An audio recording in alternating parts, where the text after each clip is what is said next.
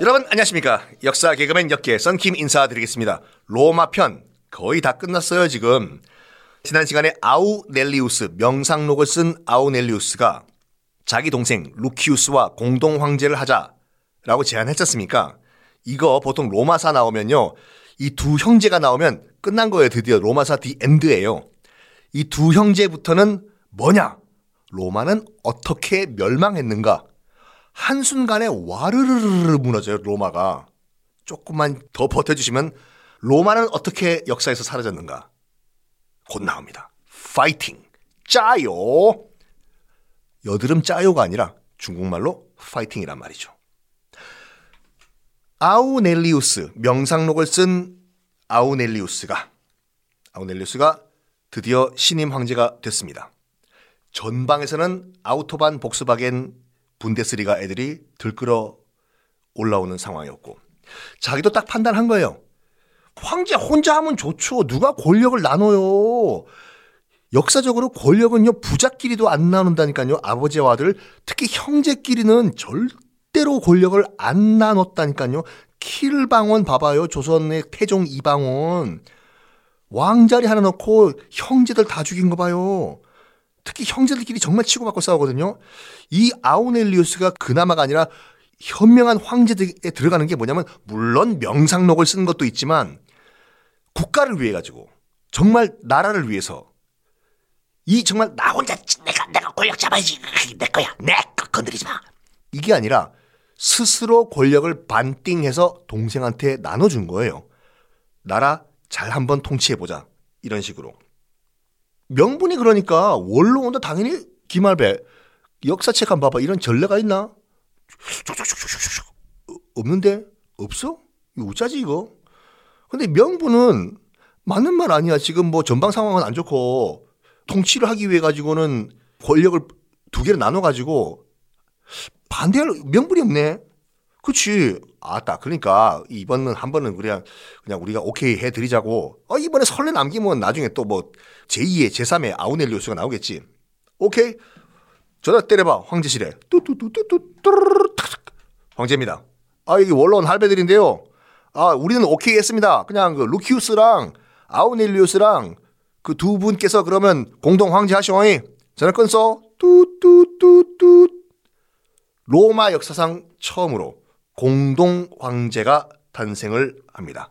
아우넬리우스 형, 루키우스 동생. 치면은요, 여러분 그 네이버 같은 검색창에 치면 두 형제 딱 나와요. 두 사람의 공동 황제라고 해서. 근데 현실적인 문제도 있었어요. 제가 젊은 황제라고 말씀드렸지만 취임했을 때 아우넬리우스가 나이가 41살이었어요. 그 정도는 젊은 거 아닌가? 요즘이야 젊지. 근데 동생 루키우스는 31살이었어요. 10살 차이. 그러니까 만약에 내가 전방에 가서 싸우다가 죽으면은 동생 네가 바로 그냥 후임자가 아니라 그냥 계속 황제 to be continue 해라. 이런 포석까지 한 거예요. 똑똑한 친구야 아우렐리우스가. 음. 자 아우넬리우스와 루키우스 정말 궁합이 잘 맞습니다. 둘이 같이 게르마니아에 가서 반란군도 진압을 하고 또 에스파냐 지금은 스페인이죠. 그쪽에서도 반란군을 진압을 하고 형제는 정말 용감했어요. 쿵쿵짝 쿵쿵짝 쿵쿵짝 이런 식으로. 근데 문제가 뭐냐면 형제 애가 굉장히 돈독했어요. 형, 형은 너무 나이가 많으니까 마흔한 살이 많다고 아유 난 서른한 살인데 형은 좀 가만히 있고 상대적으로 젊은 내가 좀 더 빨빨거리고 뛰어다닐게 형좀 쉬어 이랴 동생 루키우스가 진짜 노력을 많이 했습니다. 이 전방 지역 안정화를 시키기 위해 가지고 과로를 해요 과로를 너무 과로를 해 가지고 원정 갔다가 돌아오는 길에 루키우스가 기록에 따르면 뇌졸중으로 갑자기 죽어버려요. 급사 요절을 합니다. 38살이에요. 그러니까 황제가 된 다음에 거의 7, 8년 만에 죽어버린 거예요. 형이 굉장히 통곡을 하면서 슬퍼했다고 기록에 나와 있는 당연하죠. 그렇게 쿵쿵짝 쿵쿵짝 형님 먼저 아우 먼저 하면서 권력을 나눌 정도의 그런 우애를 갖고 있었던 형제 중에 동생이 형 가만히 앉아 있어. 형은 나이가 많으니까 젊은 내가 내가 대신 뛰어다니면서 이 반란군들을 진압할게 하다가 과로 사에서 온 뇌졸중으로 죽어버리니 형이 얼마나 음? 슬펐겠습니까? 그래서 이제 원정 중에 죽었지 않습니까 동생이? 시신을 수습해가지고 일단 다시 로마로 돌아와요. 아우넬리우스가 동생! 동생! 어떻게 먼저 갈 수가 있나 동생? 어어어 어 어, 어. 이놈들 반란군들 내가 가만히 놔둘 것 같아. 다 죽었어. 다 동생의 원수를 다 갚아버릴 거야 아우넬리우스가 로마로 돌아와서 동생 장례 치러준 다음에 군사를 다시 재정비하라! 네 황제폐하 다시 출격이다! 다시 출격 준비를 해요.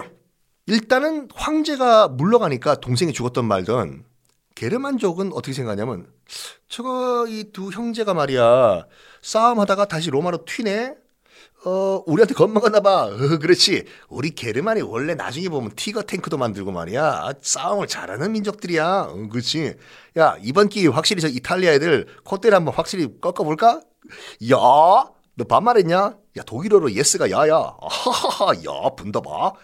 하면서 게르만족이 이탈리아 로마로 치고 들어오는데 어, 처음으로 게르만족이 이탈리아 반도까지 치고 들어와요. 처음으로. 하드리아누스의 그 평화주의의 반자 부작용이었어요. 솔직히 말해가지고 평화를 지킨다, 평화를 지킨다, 우린 전쟁 안 한다, 전쟁을 안 한다 했지만은 결과적으로는 국방력 약화가 온 것이 1차적 책임인데 게르만족이 로마 건국 이래에 처음으로 지금 이탈리아 반도까지 들어왔어요 지금.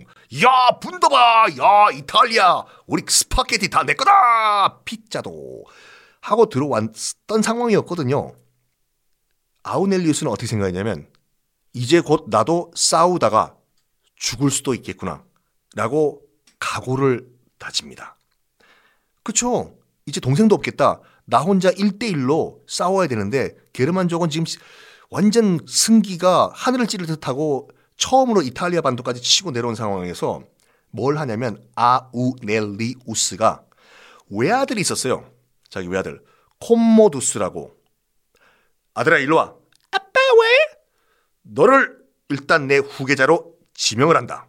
자기가 어떻게 될지 모르니까 자기가 얼떨결에 전사 싸우다가 죽으면은 또 후계 문제로 복잡해지니까 출전하기 전에 여봐라 네 황제평 난 곧 출전한다.